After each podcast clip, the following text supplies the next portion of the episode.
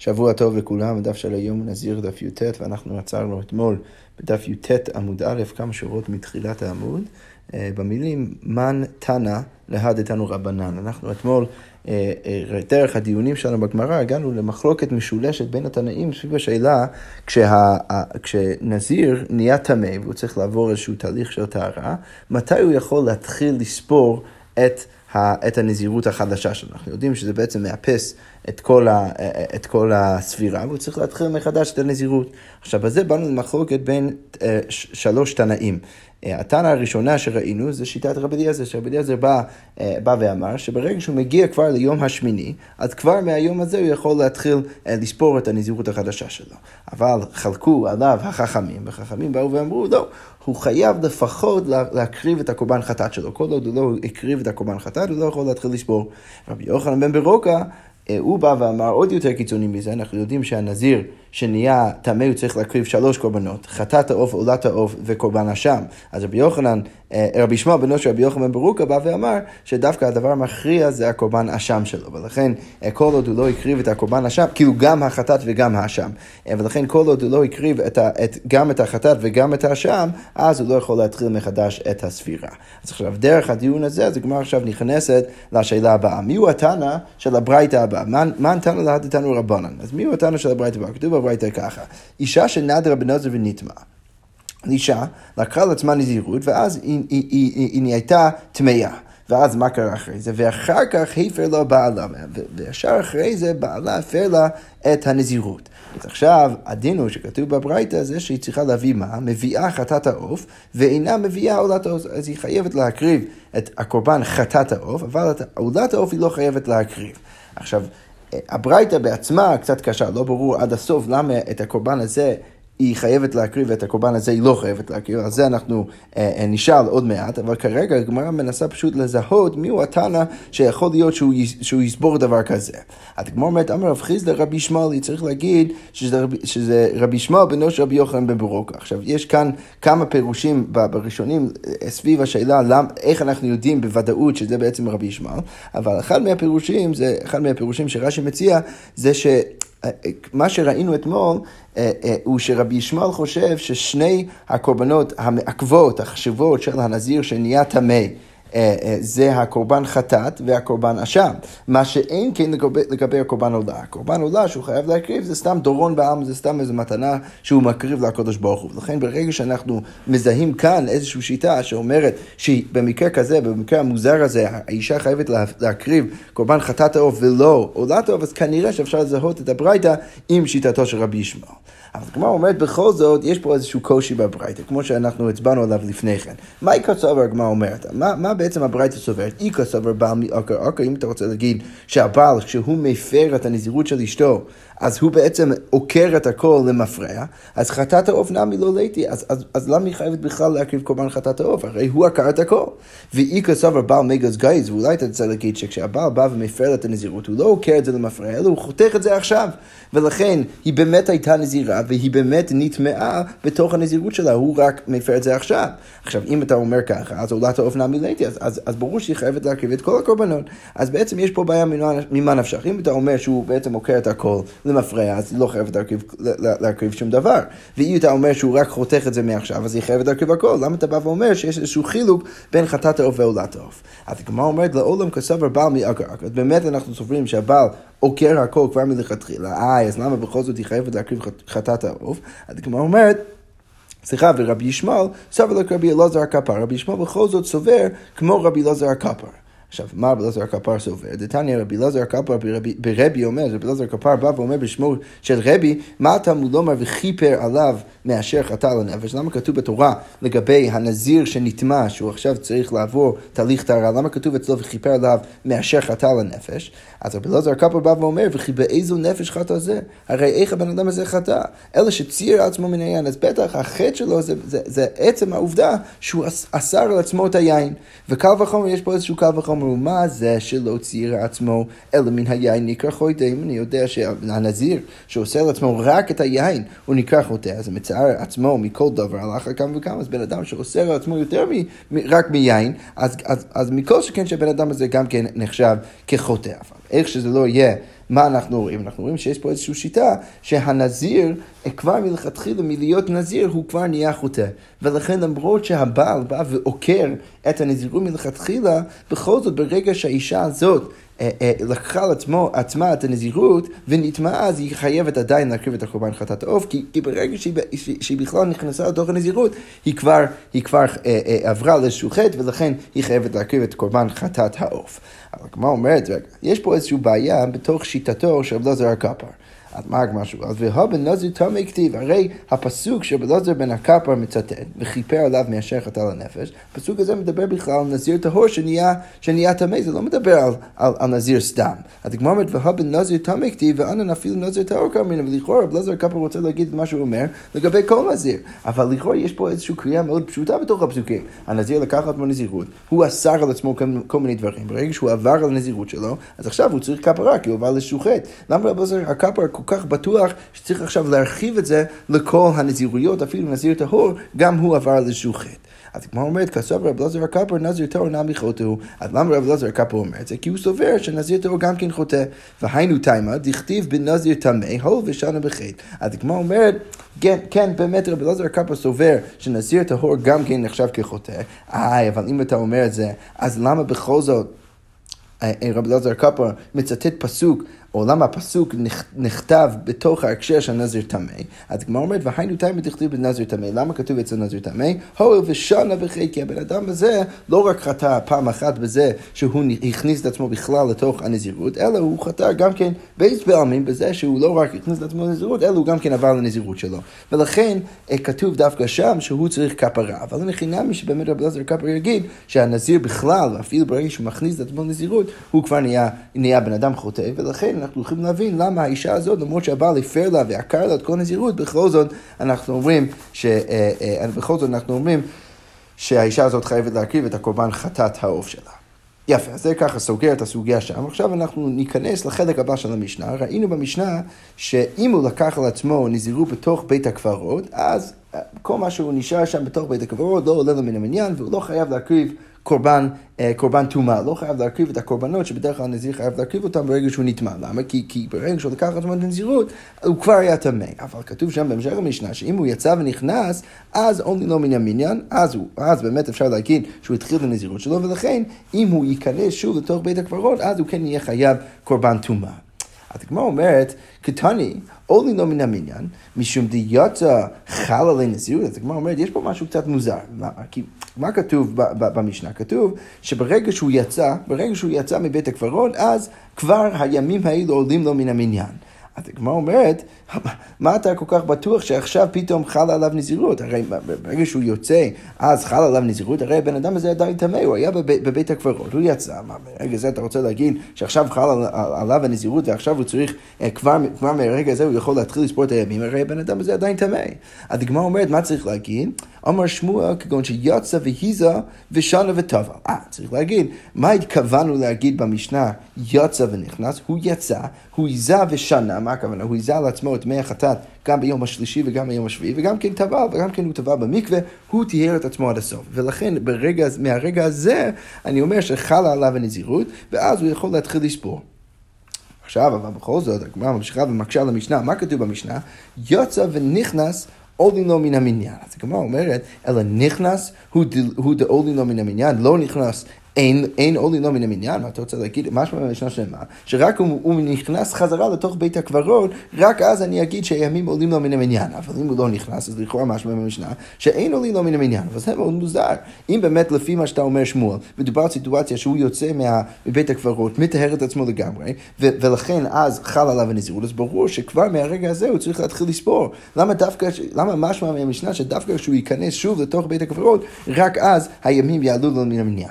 אז כמו אומרת לה, לא, לא מבעיה כמה, לא הבנת נכון את המשנה. המשנה בעצם בנויה במבנה שלא מבעיה. מה הכוונה?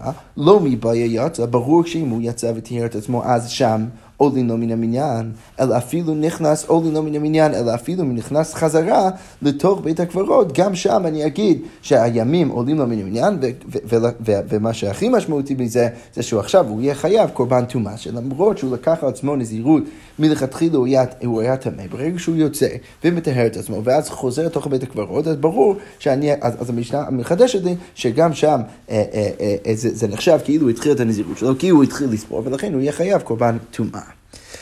עכשיו הגמרא אומרת, מאוד מעניין, כל זה בעצם אליבא דשיטת שמואל. כך שמואל הסביר את המשנה. אז הגמרא אומרת, אמרו לי רב כהנא ורב אסי, אז רב כהנא ורב אסי, שניהם התלמידים של רב, באים ואומרים לרב, מה איתה אם לא מפרש לן כהלין מיני? למה אתה לא פירשת את המשנה כמו ששמואל פירש את המשנה? הרי זה אחלה פירוש, זה, זה נשמע נכון. למה אתה לא לימדת אותנו את הדבר הזה?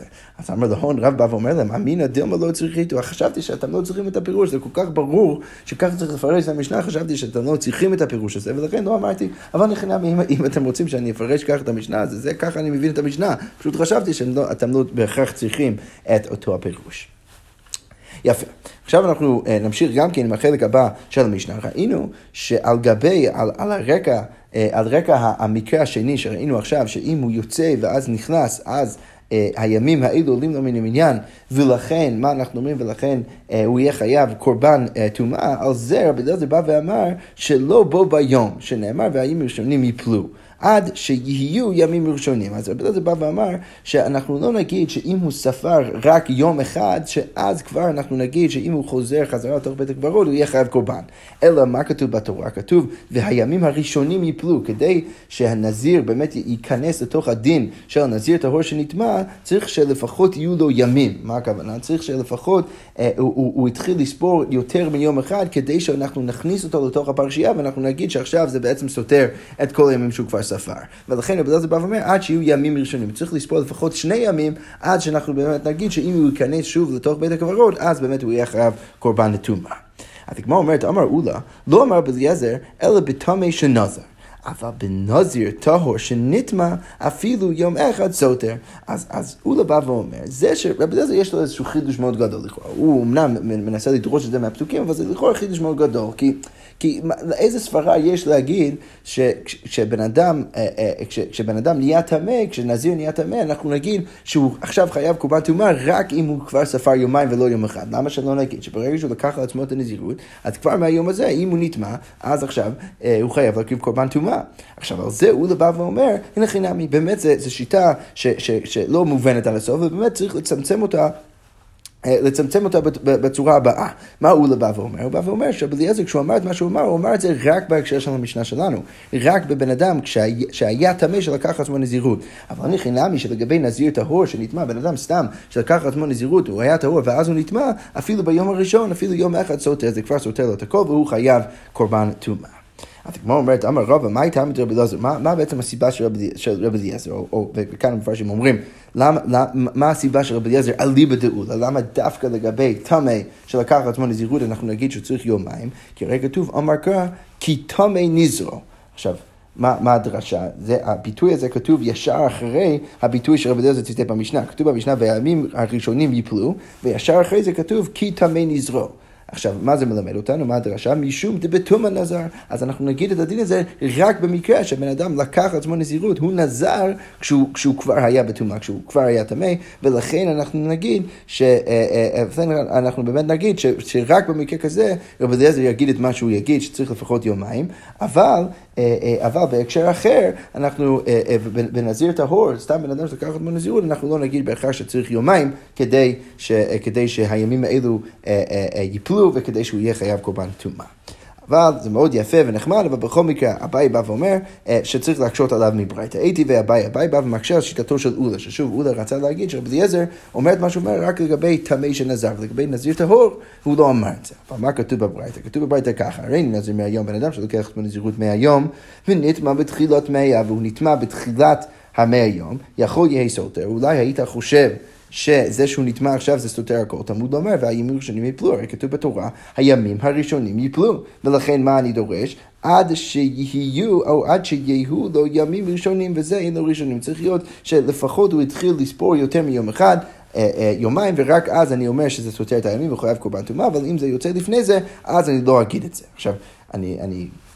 כאן רק מאיר על הברייתא, שכבר מפה יש איזשהו קושיה על, על שיטתו של אולה. כי, כי אם אנחנו מכירים ויודעים שרבי אליעזר הוא התנא שסובר שצריך לפחות יומיים, כאן אנחנו מפורש שזה נכון גם כן לגבי נזיר, נזיר טהור שלוקח לעצמו נזירות, אפילו נזיר רגיל, אם הוא נטמא ביום הראשון, לכאורה משהו, שרבי אליעזר יגיד שגם שם הוא צריך לפחות יומיים עד שזה יסתור לו את הימים. ולכן כבר מכאן יש, יש קושיה לכאורה על שיטתו של אולה. בכל מקרה, הברייתא המשנה אומרת, נטמא בסוף מאה, אם הוא נטמא בסוף מאה, יכול יהיה סותר, אולי אתה חושב שזה סותר, שמה זה אומר? אחרי שהוא כבר סיים את יום המאה, תמוד לומר, והימים ראשונים יפלו. סליחה, זאת אומרת, אולי היית חושב שאפילו נטמע בסוף מאה, שזה יסתור לו את הימים. והגמרא אומרת לא, כי תמוד לומר, מה כתוב בתורה שדוחה לי את הרעיון הזה? הימים הראשונים יפלו, בכלל זה עיקר האחרונים, הרי משמע מזה שזה דווקא הימים הראשונים, משמע מזה שיש לו עוד ימים שהוא צריך עדיין לספור, וזה אין לו אחרונים, בן אדם הזה אין לו אחרונים, אין לו ימים שהוא עוד צריך לספור אותם, למה? כי הרי הוא כבר ספר את כל הימים, הוא כבר ספר מאה יום, ולכן במקרה כזה זה לא סותר. אוקיי, ובכל זאת ממשיכה הברייתא ואומרת, נטמא ביום מאה חסר אחד, מה קורה אם הוא נטמא ביום תשעים ותשע, יכול לא יהיה סותר, אולי אתה חושב שזה לא סותר, תמוד לומר, והימים הראשונים יפלו, כתוב בתורה, הימים הראשונים יפלו, מכלל דעיקר האחרונים, וזה יש לו, מכלל דעיקר האחרונים, וזה יש לו ראשון, והאחרונים, היום הזה, יום ה-תשעים ותשע, יש לו גם כן ימים לפני, הוא ספר כמובן יותר משתי ימים, וגם כן יש לו אחרונים, יש לו עוד ימים שצריך לספור אותם, כי הוא רק ביום ה-תשעים ותשע ולא ביום המאה, ולכן אנחנו נגיד במקרה כזה שזה בעצם לא סותר הכל. עכשיו, כל זה לכאורה משמע שזה קשה על שיטתו של אולה. אז, אז אביי בא ואומר, הוא בא מפתח את הקושיה, והוא בתמי שנזר לא מצי דמת, הרי לא יכול להיות שמדובר על בן אדם שהיה תמי כשהוא לקח על עצמו את הנזירות, למה מידי קטני? כי היה כתוב בברייתא, הרי נזיר מאה, ונטמא בתחילת מאה, הרי כתוב שמדובר על בן אדם שלוקח על עצמו נזירות של מאה יום, והוא נטמא בו ביום, בתחילת מאה. עכשיו, ברור שלא מדובר על בן אדם שכבר היה טמא, אלא מדובר על בן אדם שהיה טהור, ואז הוא נטמא. וקטני וכתוב מה שם בתוך הברייתא עד שיהיו לו ימים ראשונים, ולכן משמע שאפילו במקרה של נזיר טהור, רבי אליעזר יגיד מה שהוא יגיד, שהוא צריך לספור לפחות שני ימים, ולכן לכאורה זה באמת דוחה את שיטתו של אולה, והגמרא אומרת תיובתא חינמי, באמת יש פה קושיה מאוד חזקה על שיטתו של אולה. אוקיי, okay, יפה, עכשיו שסגרנו את שיטתו של אולה ולכאורה דחינו אותה, עכשיו רק משהו את השאלה הבאה, אמר לי רב פאבא לאביי, רב פאבא אמר לאביי, הולין יומים דקמרינן, זה שרבי אלעזר מצריך שני ימים כדי שהימים האלו, או התאומה יסתרו, התאומה תסתור את כל הספירה שלו והוא יהיה חייב קורבן תאומה, דנופח חד ומתחיל לנטרי, האם מדובר על סיטואציה שהוא ספר את היום הראשון ואז הוא כבר התחיל את היום השני, או דילמה, דנפקין טריין ומתחיל לנטלת, או אולי, האם, או האם רבי אלעזר מצריך שהוא, שהוא כבר ספר שני ימים שלמים ואז הוא רק מתחיל את היום השלישי. אז הגמרא אומרת, לא הווה בידי אביי, לא ידע את התשובה לשאלתו של רב פאבא.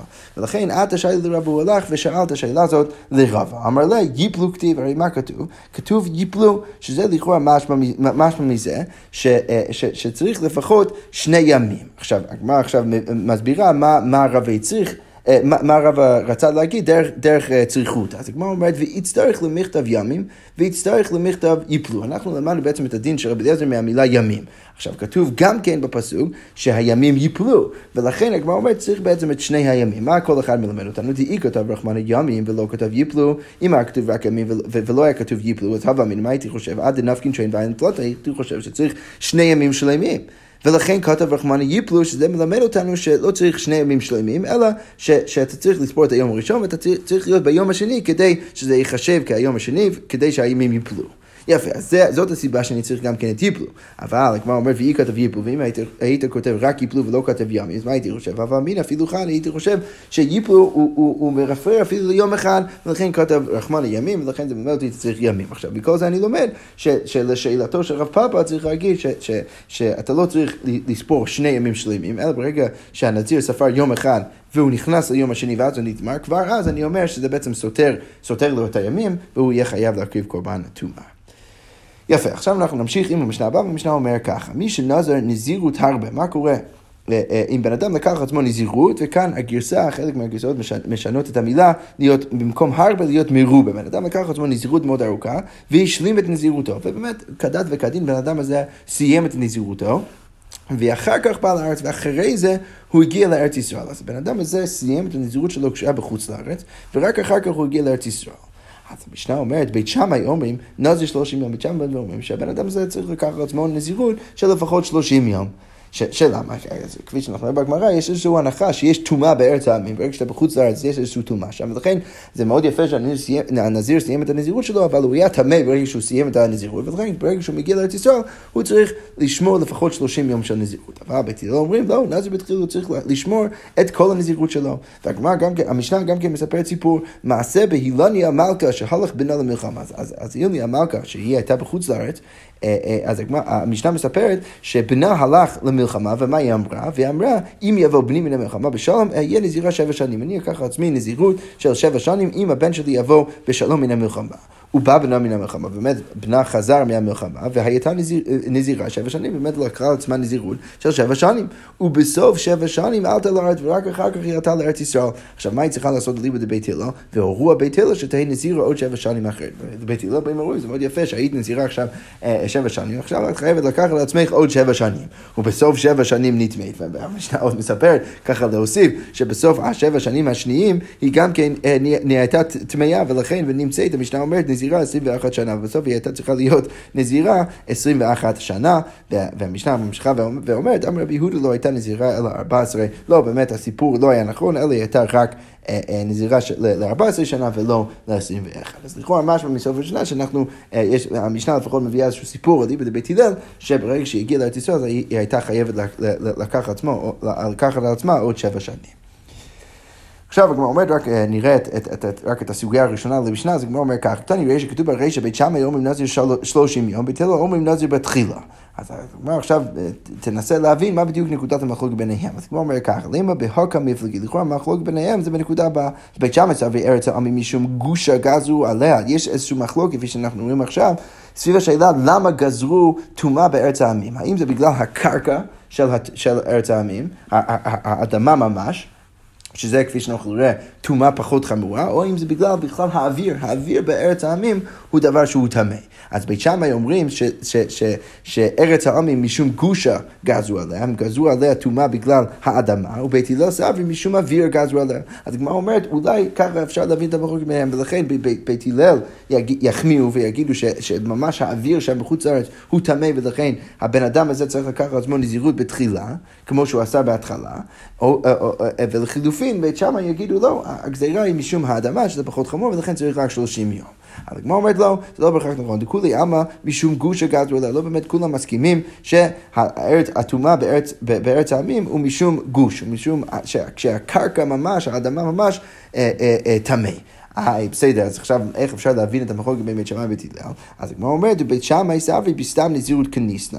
אז בית שמאי אמרי, הם, הם, הם באמת סוברים שכל הדבר הזה הוא סתם קנס, ולכן ברגע שהוא מגיע לארץ ישראל, אז אנחנו נקנוס עליו, נגיד שהוא צריך עכשיו לקחת לעצמו סתם נזירות של שלושים יום, ולא יותר מזה. ובית הלל סברי לא, כי כניסנה, אנחנו, אין לכם למה, זה באמת קנס, אבל אם אנחנו קונסים כבר, אז בתחילת נזירות, אז אנחנו קונסים אותו על כל נזירות, שעכשיו הוא צריך בעצם, אה, אה, אה, לשמור את הכל, אה, כמו שהוא לקח עצמו מלכתחילה. יפה, אנחנו נעצור כאן, נמשיך מחר בעזרת השם. שכוח ושבוע טוב.